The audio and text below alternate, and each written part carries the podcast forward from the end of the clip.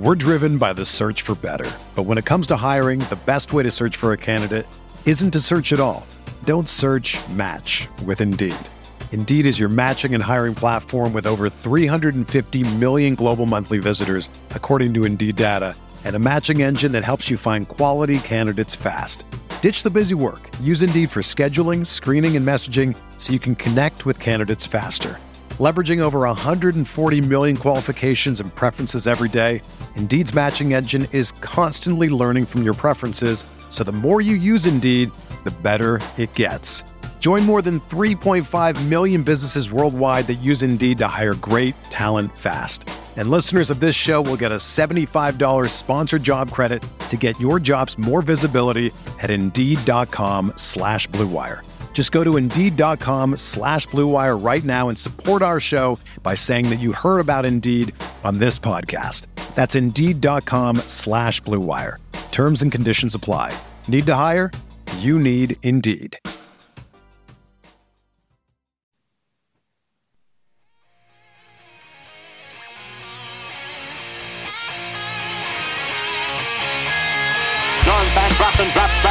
Throws a mounting pass upfield. Reggie Tom Fields gathers it in on the dead run and races all the way to score for Los Angeles.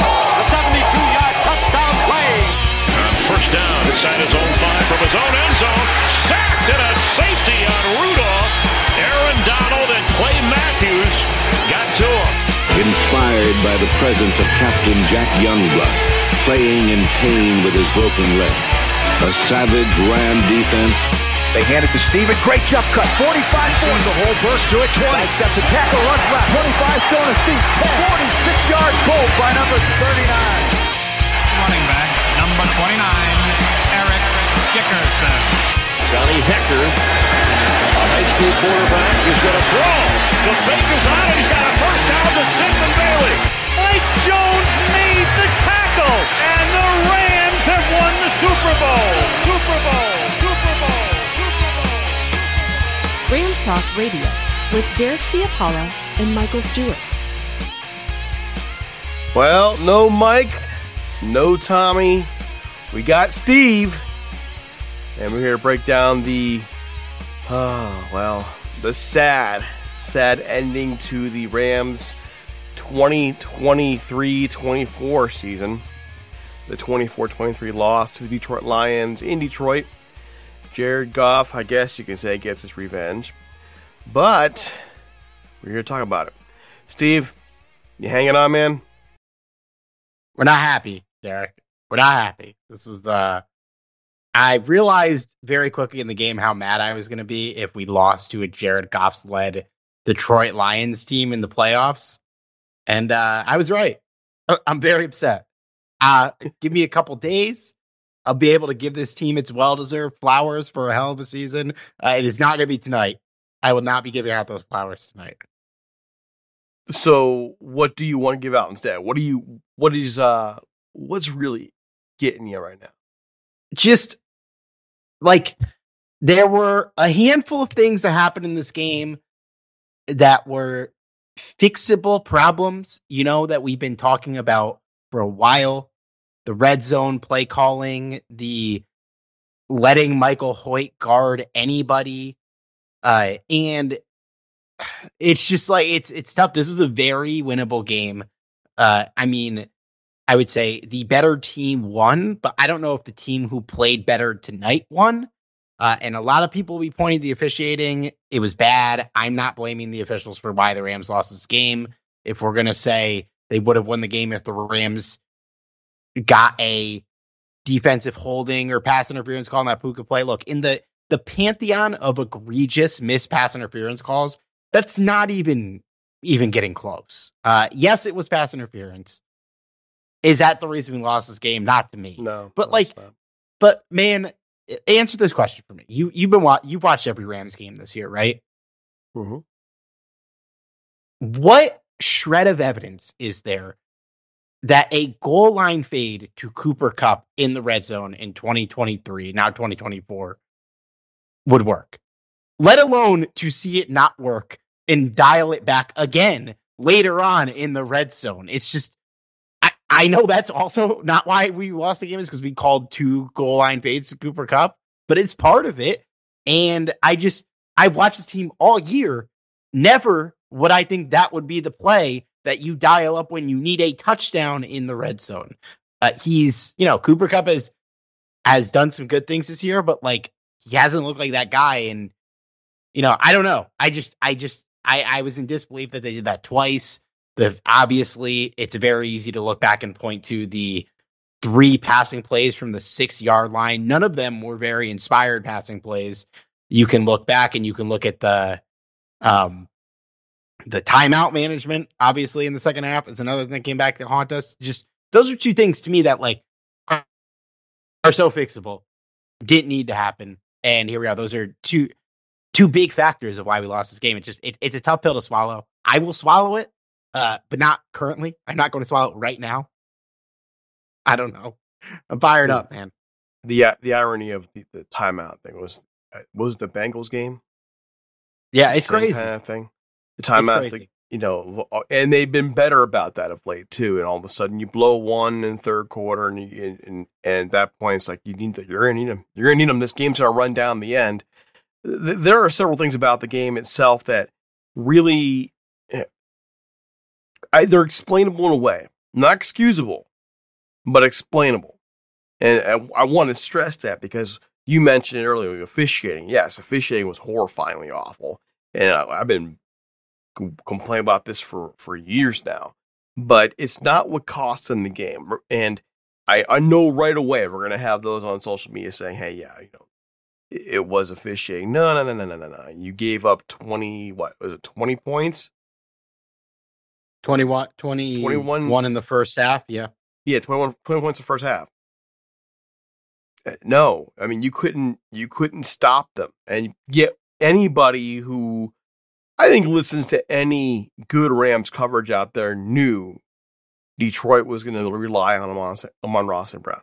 They knew they were going to throw the ball. They, they they knew, and they you knew that the one thing they can really do is they can expose mis- mismatches, and and yet here we are in this game, and you have Michael Hoecht covering Sam LaPorta. Have you lost your flippin' mind? Like, And I, I will say some. I saw somebody on Twitter point out that that was a result of you know weird formation where like it was just a good scheme by the Lions. There was nobody else to cover him. I don't care. Uh, that wasn't the only No. play where Michael Hoecht was in consequential coverage in this game. That was the most consequential of the bunch. But like, there's a play where he's guarding Amon-Ra St. Brown. In no world, in any defensive game plan, should that man be covering Amon-Ra St. Brown. And it's tough because like he has made Michael Hoecht has made some big strides this year. I would say like he has earned a spot in the rotation for sure next year. Uh, as a pass rusher, he's been played surprisingly, you know, well. I, I don't think he's like the guy, but he's a guy who belongs in the rotation. But it's he should never, ever again drop back into coverage. He can't do it. He's bad at it. We've seen enough of it. That has to be solved going into next year. And I know part of it is just like we don't have anyone else to do it, but like it is making everybody hate him when in reality, like this should be a season where we look at Michael Hoecht and say he made some strides, he improved as a player, but because he's not a guy who can, you know, I don't know if he could guard me, uh, and I'm bad, but like he can't cover. That's not what he should be doing. That's not why he made it to the NFL, and we need to stop putting him in coverage. Pass rush special. That's all he is. Yeah, and I think next next year when we tweak the roster, hopefully he can slide into that role. But yeah, I, I kind of feel bad for him to an extent because like anyone with eyes can see he shouldn't be in coverage, and yet he keeps being in coverage. All right, so be, before we get knee deep into this whole thing, we got to give some props to our sponsors, and that includes PrizePicks. They are the largest daily fan sports platform in North America. They are the most exciting way to play DFS. Just you against the numbers. That's all it is. You can pick more than or less than two to six players' stats, and you can just watch the rings roll in. Now, I know our guys are having fun with it, but now you can do things like check your picks next to Horace's favorite players like rapper Meek Mill and Andrew Schulz. And you can do that by going to the community plays under promos tab of the app, to view entries from the biggest names in the prize community each week. Also, there's the, the big one. There is the combo projections across football and basketball that from the Specials League, a league specifically created for combo projections that includes two or more players from different sports or leagues. So, for example, the Chiefs played last night, the Lakers played last night. You could add LeBron James plus Travis Kelce, a 10 point combo, three points made, plus receptions. But oh, wait, LeBron got hurt. So then you look at what else PrizePicks offers, and that is a reboot policy. Let your entries stay in play even if one of your players gets injured. For football and basketball games, if you have a player who exits the game in the first half and does not return the second, that player is rebooted. PrizePicks is the only DFS platform with an injury insurance policy. So how do you get into it? Well, you go to prizepicks.com forward slash Rams Talk. Use the code Rams Talk for a first deposit match up to $100. One more time, go to prizepicks.com forward slash Rams Talk. Use the code Rams Talk for a first deposit match up to $100. It's all PrizePicks. Pick more, pick less. It's that easy. Here's a word from our main sponsors. We're driven by the search for better. But when it comes to hiring, the best way to search for a candidate isn't to search at all. Don't search match with Indeed. Indeed is your matching and hiring platform with over 350 million global monthly visitors, according to Indeed data, and a matching engine that helps you find quality candidates fast. Ditch the busy work. Use Indeed for scheduling, screening, and messaging so you can connect with candidates faster. Leveraging over 140 million qualifications and preferences every day, Indeed's matching engine is constantly learning from your preferences, so the more you use Indeed, the better it gets. Join more than 3.5 million businesses worldwide that use Indeed to hire great talent fast. And listeners of this show will get a $75 sponsored job credit to get your jobs more visibility at Indeed.com slash BlueWire. Just go to Indeed.com slash BlueWire right now and support our show by saying that you heard about Indeed on this podcast. That's Indeed.com slash BlueWire. Terms and conditions apply. Need to hire? You need Indeed. All right, Steve, our game numbers here. And it was, you know, it was it by the way, this was the best game of the weekend, you know, by far. It was it was a good game. Frustrating. Yeah, and I good game. let me say, like, we should all be mad tonight. In a couple days, this was a really incredible season from the Rams. Uh, but this is not the podcast to celebrate the season. We'll have plenty of those in the coming weeks. Uh, tonight, I'm going to pout, Derek. It's okay. um, I'm, I'm, believe it or not, I'm a little more positive than you are, and you know, it's because I'm I'm more of a history guy, and I feel awful that my team is out. Uh, there's a part of me that's like, you know what? Congrats, Detroit. Detroit, congrats. Your first playoff victory since I was a teenager, a young teenager, not like a 19, 18 year old. I'm talking like 13 when they last won a playoff game. It sucks. It's got to come against us, especially with Jared Goff doing it. But I wasn't. Al- I don't think I was alive. No, I, I well, you might have been. Hold on a minute. you just turned 30? You yeah. might not have been alive yet. So, congrats to Detroit for winning. And I think there's a good chance they win next weekend, too. They're going to host either, I think, yeah, Philly or Tampa. Philly Philly's playing awful, and I, they're better than Tampa. So, you know, I'm, I'm just going to lay that out there that that uh, you know this was a good game, and it was a good a, a game for me for the Rams, who they are, in my view, they became one of the best teams in the NFC, and they played like it for the most part tonight. What I mean? Well, let's look at the numbers. First downs, 23 for the Lions, 22 for the Rams. Third down efficiency. This is where it hurt, especially the red zone. Both teams were three of nine. Both teams were one for one on fourth down. Total yards, Rams 425, Lions 334. Total plays, 55 each. Rams had 7.7 per ga- a gain per play. Lions had 6.1. This is where some things got a little awry. 17 rushes for 68 yards for the Rams, 4 yards to carry, 25 rushes, 79 yards for the Lions, 3.2 yards to carry. And a lot of that came when the Rams defense stiffened up in the second half. Passing wise, 25 of 36 for, for Matt Stafford for 357, no interceptions. Jared Goff, 22 27, 255. Both teams got their sacks, and Rams were sacked twice. Lions sacked three times. Punts, two for the Rams, three for the for the Lions. Four penalties for the Rams, five for the Lions. One fumble, then loss. How about this? Time possession, 30 minutes and five seconds for the Rams, 29 55 for the Lions. Overall, the score was 24 23. Outside of total yards, this was close across the board. Uh, individual leaders, it was a day to you know to to enjoy some performances here, especially from Puka Nacua, nine catches, 181 yards, along of 50, one touchdown. Kyren Williams only 13 carries today for 61 yards. And just as he was starting to get steam, he got hurt, came back in, gained some steam again, got hurt.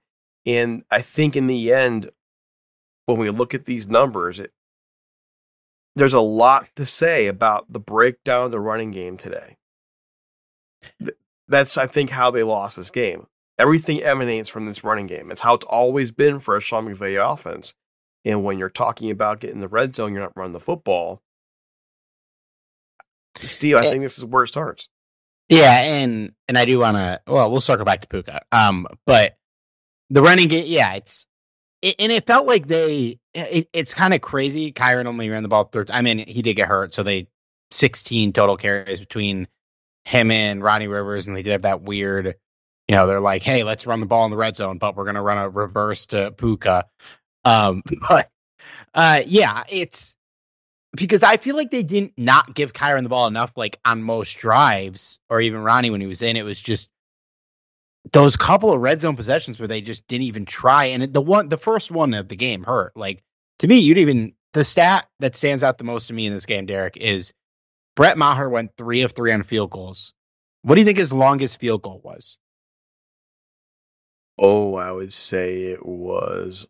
I don't, remember the time. Under thirty-five yards. 29 yards, which is shorter than an extra point, which means three times in this game you were in the red zone and Brett Maher kicked the field goal. And I don't think I don't think on any of those was the wrong decision to kick the field goal, but the plays that preceded it made it tough to swallow because you know that's the game right there.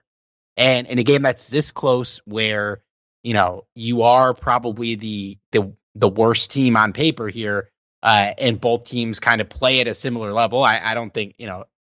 Could I argue that we played better in this game? Sure, but not by much.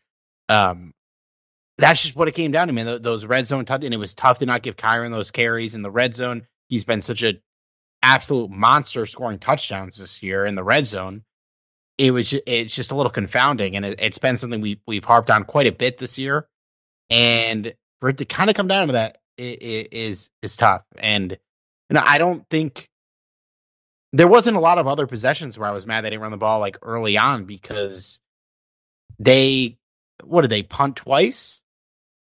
Like they got down to the red zone a lot uh, and, and kicked those field goals. Yeah, they, they punted twice. And uh, before this podcast is over, we should talk about the second punt because that was a, a whole decision. But yeah, in terms of what we're talking about right now, it's it's tough, man, because even though he didn't Kyren didn't carry the ball that much and he got hurt, like I don't know. I, I felt like the, it was fine for the most part until you got close to the red zone, and then they were like, no, no, no, let's let's throw more goal line fades to, to Cooper Kupp. Uh, what I think, I think what happened honestly was how I explain this without making excuses because I don't think you can really make an excuse on this. I think the I think the injury to Kyren Williams really affected, as it always does, by the way. This is this I think this is Sean McVay's Achilles heel. He has to have a running game his way with the guy he wants that he trusts in there. And when that guy's not in there, when you can't trust that guy, he he does weird things. And I, and what I mean by that is here you have a guy who's been dominating defenses now in Kyren Williams for weeks now. He gets dinged up and you get inside the red zone and you don't trust the other guy. So what what happens in there? you start passing the football around like crazy. Start doing jet sweep stuff that it really hasn't worked well uh, for a while. And by the way, if I'm going to run a jet sweep, I'm not running Puka Nacua. I'm, I'm running I'm running Tutu Atwell. Someone with some speedy that can get around that corner a little faster. Uh, and what I think really it is is with those fade. I'm not sure those fade routes were called for Cooper at that point. I honestly believe that Stafford went to the person he trusts down there. I mean, that's a long-standing thing. He's under yeah, pressure both times, Steve. Under pressure both times. He read his progressions. We saw him read progressions. Although I think I think was I think it was the second one. I think the first progression was Cooper. Saw him turn his head and then he went back. So yeah. at least one of those two, he was not. I don't think Cooper was the intended receiver, but he went there both times because it's it's it's like crack. It's a habit. but I will say, man, the the first possession of the game was the one where they didn't even try to run the ball when they got to the six yard line and Kyren Williams hadn't gotten hurt yet. That's a good so, point. And that, and that was arguably, you know, the most consequential one. Yeah, we ended up coming back, but as a result of that, we ended up being down thir- 13 to 4 or 14 to 3, which is eh, we we came back, but that's a kind of a daunting deficit in a in a lesser team and credit to them for not folding after what happened in the first half. A, a lesser team might have might have uh, folded there. Well, you know, in in this game though, we we kind of figured there was going to be that adrenaline rush in the Lions. Right. It's their first home game in the playoffs in years. They are going to be all in. I thought the Rams did a really good job of weathering that and and staying in it. I felt like in the end though, it was the little things that were the Achilles heel for the Rams all year that bit them. It wasn't it wasn't like they played horribly. I mean, Matt Stafford had a great game. Puka Nacua had a great game. When Kyren Williams actually touched the ball, he had a good game. there was the little things that hurt them throughout the year. Red zone decisions, timeouts, the secondary in the first half couldn't cover anybody. These are all things we knew were problems. And they didn't go away just because they've been playing much better in the last eight weeks. They were still there. They were just doing a great job of covering it up. And today, in that first half, especially, the Lions did, what they came to do get out there, use that emotion, and get a lead. And then they just had to hold on. They, and they did hold on by the skin of their teeth, but they held on. And, and here we are. Yeah. It's a tough one to swallow. And because it, it, it, hurts. I don't think a, a playoff loss has hurt this much in in a long time. You know, the Super Bowl obviously hurt, but I was just on cloud nine to be there. You know, personally, after 13 straight losing seasons, uh, the the Falcons loss hurt, but again, after 13 straight losing seasons, I was happy to be in the playoffs. This one was painful, even though this wasn't the year we expected to be in the playoffs. It was a surprising year. It was an incredible year, but it was we were playing so well. We played well in this game. It was so winnable. It was right there. Uh, and we're sitting here going home uh, in a game where if we won, we would have played the Bucks or the Eagles next week. Like things were lining up for us. Uh, it hurts. I will say, you mentioned Puka Nacua, rookie playoff receiving yardage record, nine catches for 181 yards, as you said. Uh, just a absolute monster. We're so lucky to have that guy. Yeah, I mean, happy for him. I, I'm wait. I'm wondering who's going to get that Rookie of the Year. I know the. uh It's going to be C.J. Stroud. We should not it's, hold our. It breath. should. Well, and I've made that argument that that is not a given. Like it shouldn't be. You know, you were here for that argument. I think. Yeah, and I don't um, know. I'm not even saying it's the correct decision. I would really have to think about it because it's unfortunately for Puka, like Stroud also had a historic year and it's a quarterback driven league. But like he's gonna win it. I don't think we need to. Oh, Puka's the debate. Who should win it? Yeah, but he's Stroud is going to win it. And still- I I really wonder now as we head into this offseason what what the Rams are going to do. I'm wondering like for example, Cooper Kupp. Cooper Kupp was not the Cooper Kupp we know. And sooner or later, Father Time catches up with us all, especially when you have injuries. And this year, Puka shined. Today, Puka shined. Puka was the more explosive player. I mean, and I kind of wonder where, where this takes this franchise. I wonder about you know, other things about the secondary edge rush. If they, geez, if the Rams had a better edge rush today, they can mask that secondary a little better in, in this in that first half. So, you know, we're looking ahead now. We're looking at what what this team this weekend, and it's like Dennis Green. We are who they thought they were in terms of their weaknesses, and they came back to get them today. I am looking at this game and thinking, okay, it's just a start though. Last year, when they went five and twelve, and it was, you know, gross. And we're wondering, okay, what's left now? Then they tear everything down. Well, now we know they're not going to tear anything down. They're just going to build on what they have, and that's that's a positive feeling. I'm not broken up about this loss. I know you're sick about it, but I think it's because nothing new came out of this game. Like if they went out there today and got wrecked 45 to 10 and everything fell apart, I would feel more awful. I know you were like, well, this is one hurts. No, I'm sorry. The Super Bowl hurt me more. The way they came, went out there in that game 13 3, and, you know, that one hurt me more. Super Bowl, yeah, I'm definitely Super Bowl 36 hurt more. And tell you another one that hurt a lot. Well, yeah, too. that one hurt more. That one hurt. That I mean, I was seven, but like that one hurt. Uh, yeah, and then I could think of the heck, the Falcons loss hurt more in 2017 season. Uh, that that one hurt more. They they were favored to win that game, and it was mental error after mental error of things they did well all year, and all of a sudden they couldn't do anymore. Pharoh Cooper, you know. So in this case, there are certain things that you just can't fix in a season, and you know, but you can fix it in the off season, and I think they will. Yeah, and it's one thing that's you know they're like I, am sitting here with a half full glass of beer some would say half empty glass of beer.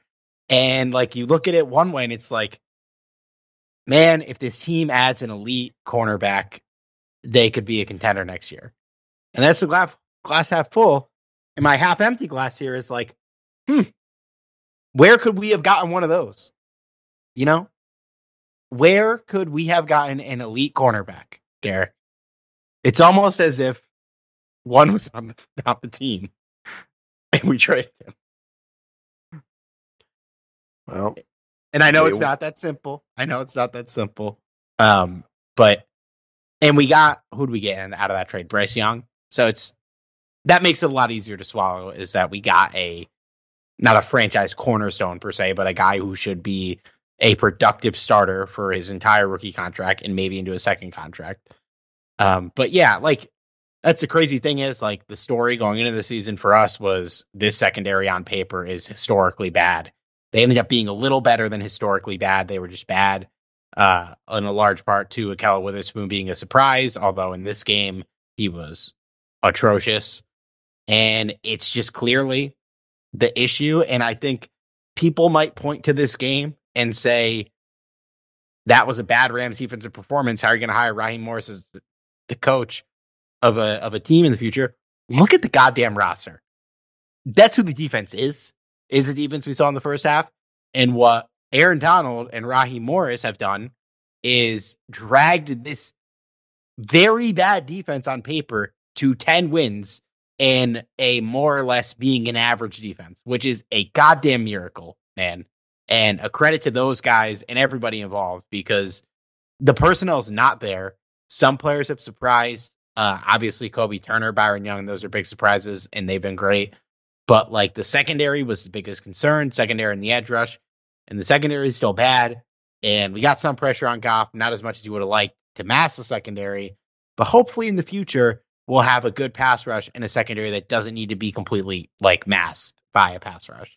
And, we, and, and yeah, it's and some quotes coming out now just from the game. You know, this is from Stu from Stewart Jackson covers the Rams. Uh, McVay reflecting on the year, saying they helped me find my way again. Remember, McVay did honestly seem lost last year, so you know that that's a quote. Uh, quote also, you know, for McVay on Goff. I know there's a lot made of it, but I'm really happy for quote Jared Goff, and also concerning the the game itself. Uh, one last quote here. I don't want to say anything now that gets me in trouble. I don't want to take away the credit. Hats off to the Lions, and that was McVay actually just not wanting to talk about the referees, just wanting to credit to the Lions. So that's some of the quotes coming out of the game already. Um, congrats to the Lions, man, and to Goff. Like that's that's a big win for your career. But um, on our side, yeah, I'm not doing that tonight. I'm grumpy. I mean, on, I mean, on our side, them, I guess. On our side, I'm looking at it and going, okay, well, I'm already looking towards next year. I'm already, I can't, I can't wait to hear Tommy's breakdowns on the draft. I can't wait to, I can't wait for us to cover. This is the first year in a long time. You know, we we've done some long draft shows before, right? And and used to do a whole lot of interviews, and then we were like, what's the point? They don't draft anybody in the fourth round, anyways. Like this year, we actually have a full draft class for us to cover and get into. And I'm really excited about that. I'm really excited about the fact that we look at this roster now um, and the problems are obvious and they they are fixable. And so, in my view, a team that had its window closing is now certain already to get to a new window. And by the way, your comments about Raheem Morris, Rams fans, look if you're if you're out there calling for his firing, you've lost your mind. One, he's going to get a job somewhere. I don't. Yeah, think I think he gets, I year. think he gets a job. There's a lot of openings. I mean, he's when the when the players call him a top five defensive coordinator, the players do. You need to listen to that. Two, if he is still here next year, he deserves to be. This was a heck of a performance. Absolutely heck of a performance. So there you go. I have um, uh Derek, I got I got two quick topics for you. Sure. Um I pulled a stat here. Josh Reynolds in this game, what do you have, 80 yards? Yeah. 64 games with the Rams. How many times do you think he had 80 yards? Like two. That is the exact number. That is the exact number. He did it twice with the Rams. And he does it against us in the fucking playoffs, man. I am I right? and I think I said on the show last week, I would not be happy if Josh Reynolds came out and had an incredible game. And he did. And credit to him. Well, he had an incredible half. Yeah, but hey, was. third highest leading receiver in this game overall. Believe it or not, for DFS, um, for I was on Yahoo's DFS because they gave me a free entry. Um, I tried to pick Josh Reynolds as one of my lineup guys, and it wouldn't let me.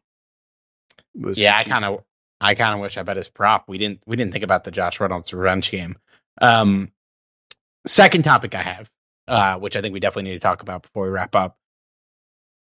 The what ended up being the most consequential sequence in the game was there was a third and four where Stafford threw an incomplete pass to Ronnie Rivers at the Detroit 34, and the Lions accepted a holding call uh, rather than being fourth and four from the 34. It ended up being third and 14 from the 44, which I can't believe people were saying they shouldn't have accepted that call. That would have been what a, a 51 yard field goal to take yeah. the lead. Yeah. Uh, I don't care if it's Brett Maher to take the lead. That was the absolute correct call by Campbell. But um, Obviously, we throw the pass to Puka pretty deep. No call on the pass interference. Was it a penalty? Yes. Again, this is it was only egregious at that point in the game, but like that was a, a push pull play. I I don't think it was that crazy. Um, should they have punted on fourth and fourteen from the forty four? They don't get the ball back, and the game ends. And in the moment when they punted, I was like, well, yeah, it's fourth and fourteen, but obviously we have the benefit of hindsight, but now that I'm really thinking about it, what what changes if they don't get the first down there? If they go for it and the Lions take over from the 44, where if they get a first down, the game's over anyways. I it's that was kind of cowardly. It was kind of cowardly. Well, I don't know if I'll go cowardly. I think you know. I think that they felt like pin them, stop them. They felt like the defense at that point had stiffened up and they were they could stop them. And when I really go back to, I go back to the third down play call, third and fourteen, or third and whatever it was. Yeah, I didn't like that play call either. Yeah, and that that's where I would go back and say, okay, you know what? What could you have done? You need a positive yards there. So I would have liked to have seen they did they did this desperation escape. I would have liked to have seen a quick screen out of there and just get it out and get five six yards and then make that a makeable uh, make that a makeable fourth down option. Yeah, maybe something happens out of it.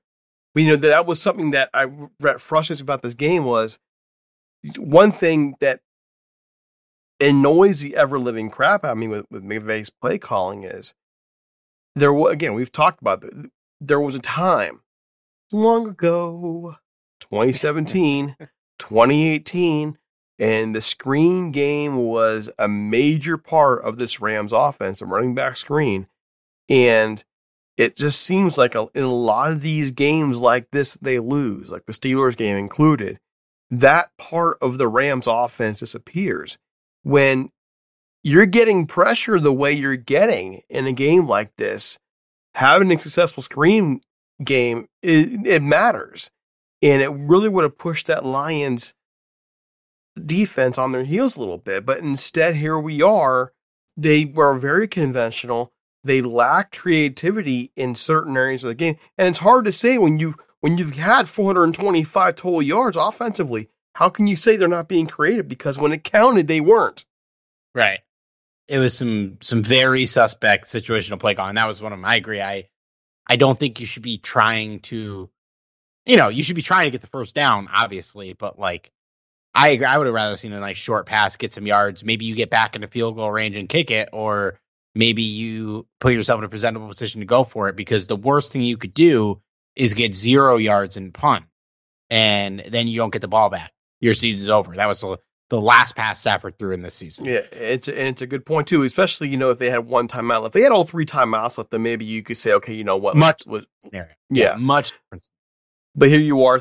I think the real play though is third down and you didn't do anything to really you you know what happened is Stafford dropped back and he's looking for that play to get almost all 14 yards back and meanwhile pressure's coming on him and then he wanted dumping it off and that means nothing that means absolutely nothing you need to have a design play get the ball quick out out quick get it in someone's hands who can move towards the change you don't have to get the change in that play but but put your team in position to win and I don't know whose decision that was for that for that call. Was it Sean McVay's? Was it Matt Stafford's? But there's no way on earth Matt Stafford should have been sitting back there holding on that football. That needed to be out. Yeah. Quick. And in the end, they they they take this garbage dump off instead. That's the play. That's that is the play, and I'll stand by that one. Yeah. Yeah, I'm with you. Um, one more thing. Tutu Atwell had one catch for 38 yards and a touchdown on one target. Was that like the only time he was in? I don't know what to make of this man anymore.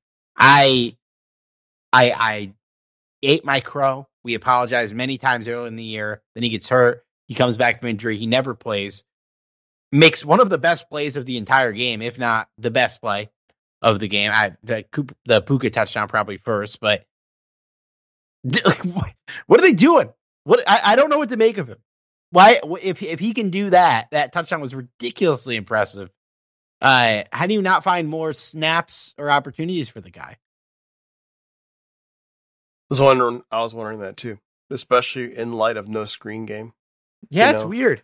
I I was wondering they could have used a couple, if they're going to use a jet sweep. I, I already said why wasn't he used on a jet sweep? Why the, the the thing that I that that I complain about when it comes down to the McVay offense and we had the author of the book on a couple years ago. He wrote it. Uh, Tyler Colsty. Taylor Colsty wrote this book on the 2018 Rams offense, and he broke down how they ran it and, and how they basically use every play to prep you for the next play, and that included even the use of the jet sweep in, in situations. You don't see the Rams doing some of those things anymore, not consistently, anyways.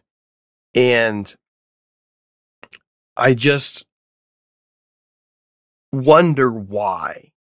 And I would love to be in a, in a room with Sean McVay and hear him not give me that politis speak out, but actually break it down why he isn't doing those very same things anymore. Because you have a guy like a Tutu Atwell who, look, he's never going to be a leading receiver in this league, but he's got moves. He he's got speed, and you need that. Uh, speed kills, and you don't use it.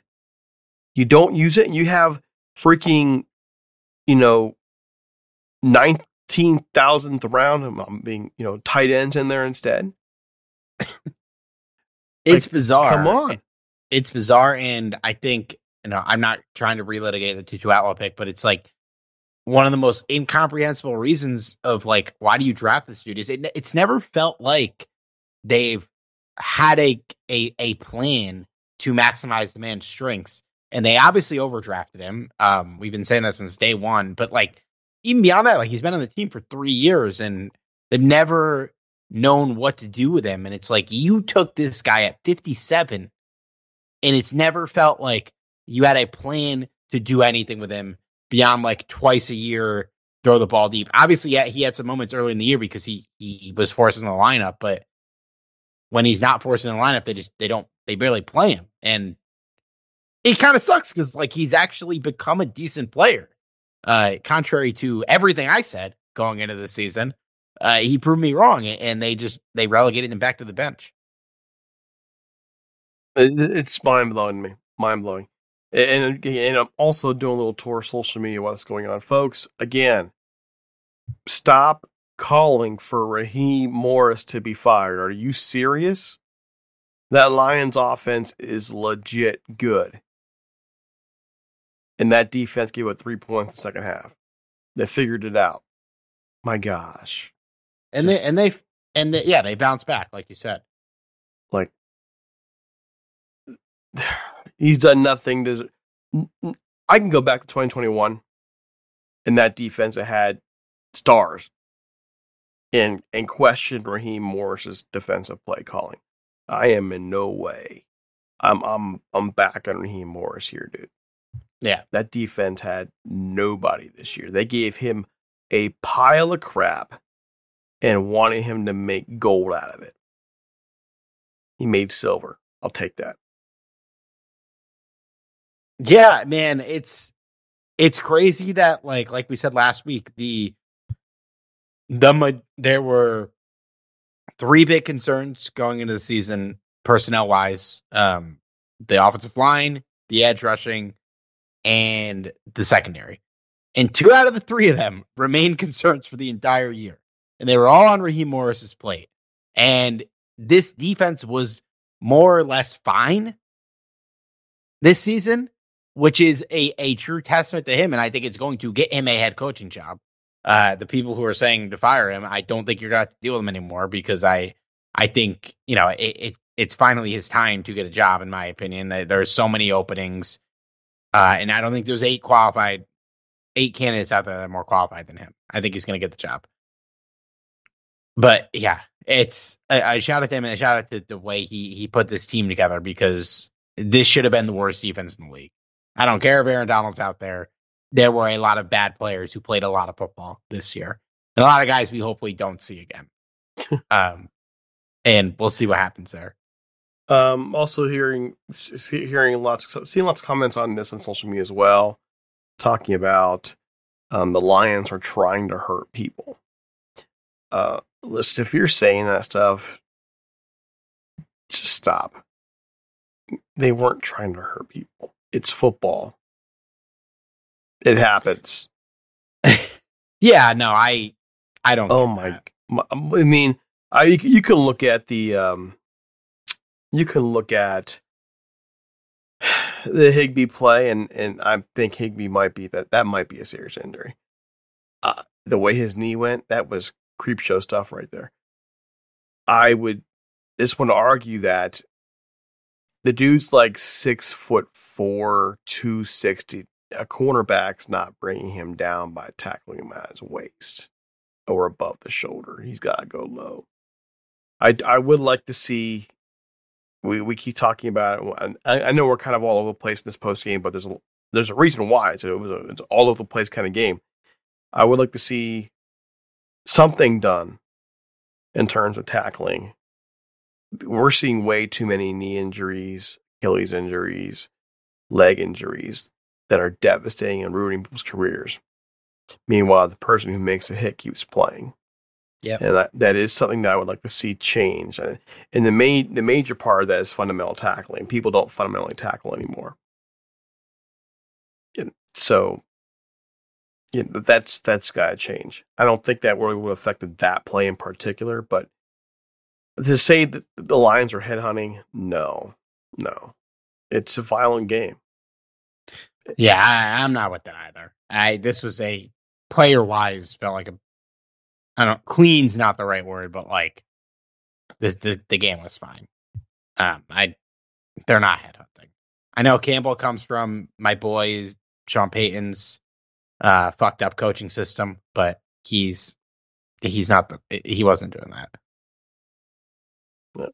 If it comes out that he was, Derek, that's another conversation, but not one True. today.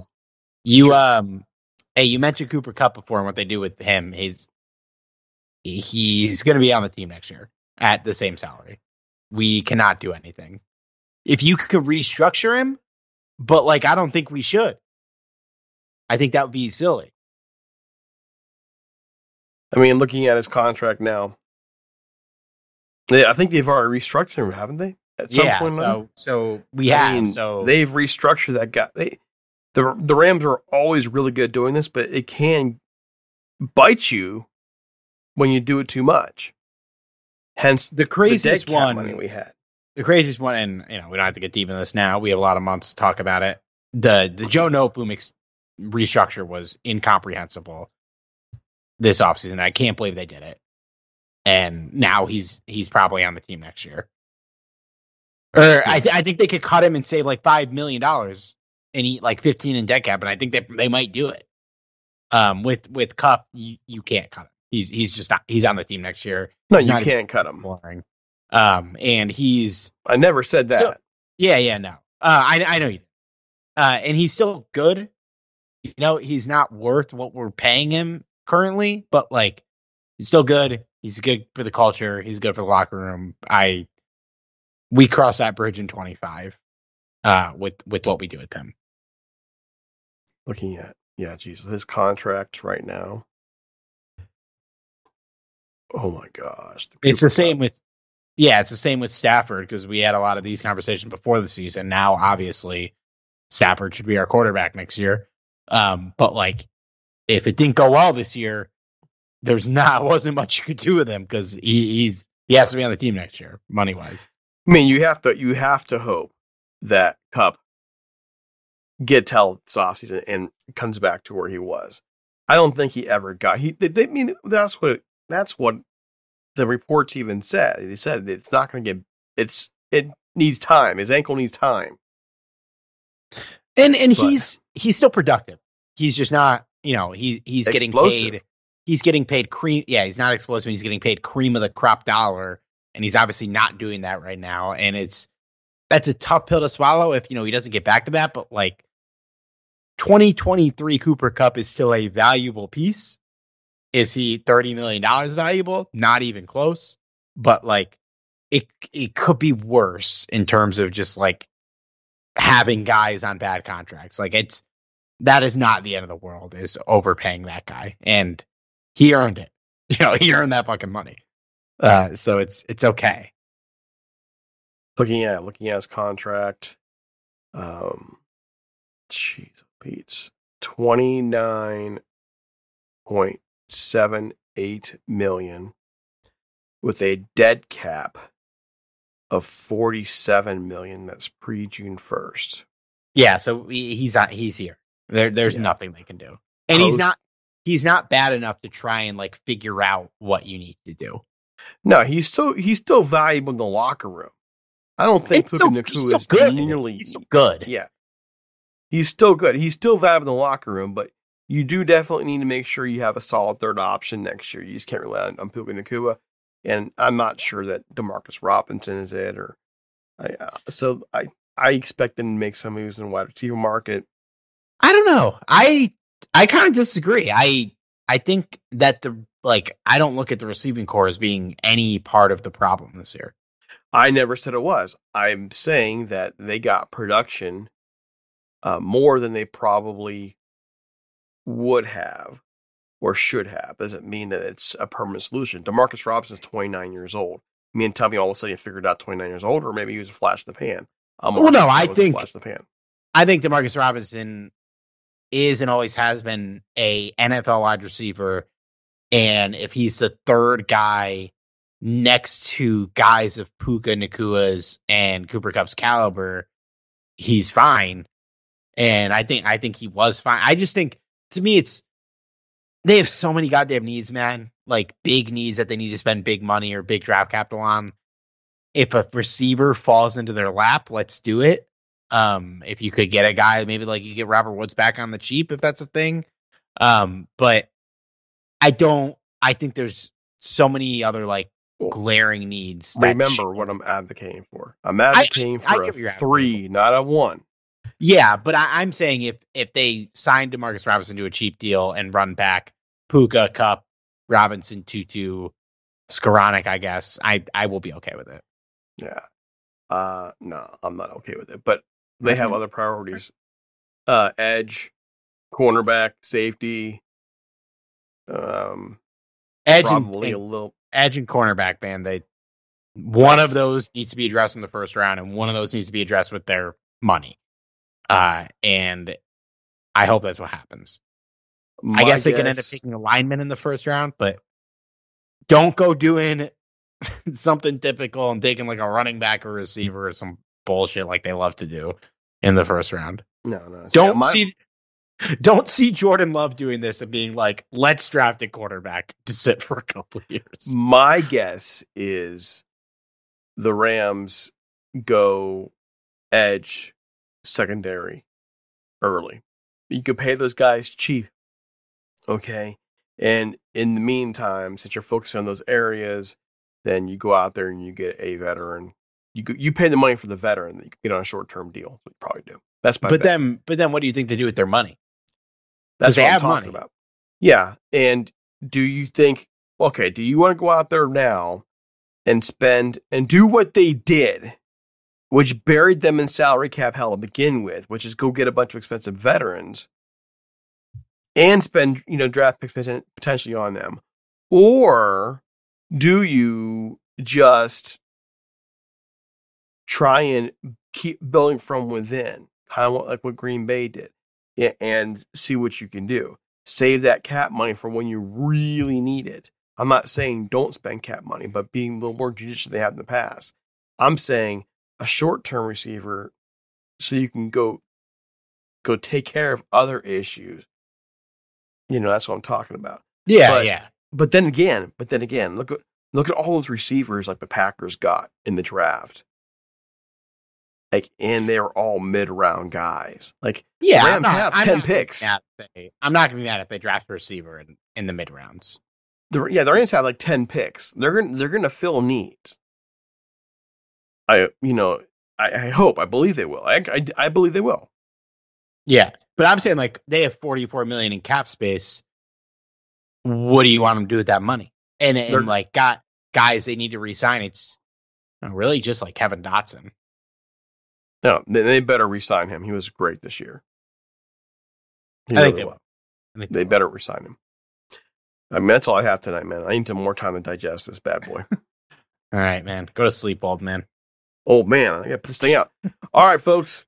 We'll be back this week to do our with our full post war. I'm sure that Bunny Hensley back as well to do their thing. You guys will be back, right? Of course we will. So uh, it's not over. Actually, the fun's just begun. It's now off season time for us. Time for us to look next year, and we're already looking. You heard us just talking about. We're already on the way. So have a great one. We're out of here. We'll see you soon.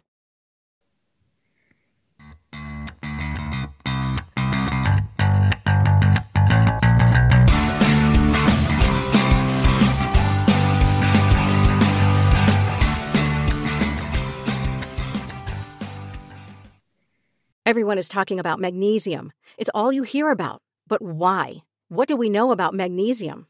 Well, magnesium is the number one mineral that 75% of Americans are deficient in. If you are a woman over 35, magnesium will help you rediscover balance, energy, and vitality. Magnesium supports more than 300 enzymatic reactions in your body, including those involved in hormonal balance. From functional medicine doctors to mental well being and female hormone experts, we all know that magnesium is the one mineral to improve all aspects of well being and health. But which one? Magnesium Breakthrough from Bioptimizers, the trusted choice recommended by leading experts with seven best absorbed forms of magnesium to ensure your body receives the support it needs for overall well being. Go to bioptimizers.com slash balance today and use code BALANCE10 for 10% off. Support your journey to wellness at B-I-O-P-T-I-M-I-Z-E-R-S dot com forward slash balance. Magnesium Breakthrough from Bioptimizers, your foundation to optimal health and vitality.